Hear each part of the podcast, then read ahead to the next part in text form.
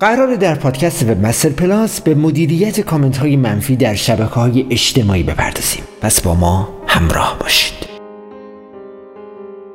پیام ها رو دریافت کنید. پیام رو با دقت بخونید و مشکلات رو شناسایی کنید و ببینید که چگونه می‌تونید اون مشکل رو حل کنید.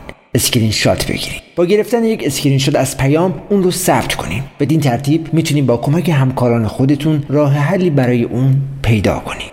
پیام رو پاک نکنید. با مخاطبین خودتون شفاف باشین. چیزی رو از نظر اونها پنهان نکنین و حساسیت به وجود نیارین. تأخیر نداشته باشین.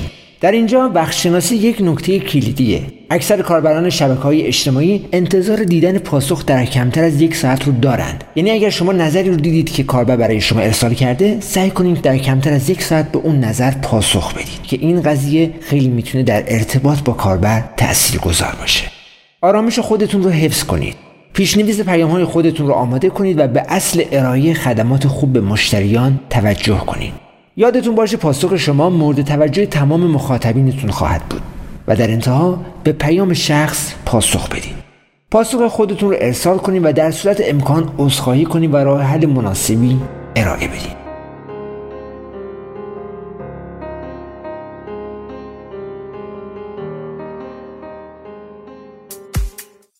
پادکست Webmaster Plus دریچه به سمت دنیای وب با پادکست Webmaster Plus همراه ما باشید. مستر Webmaster dot ir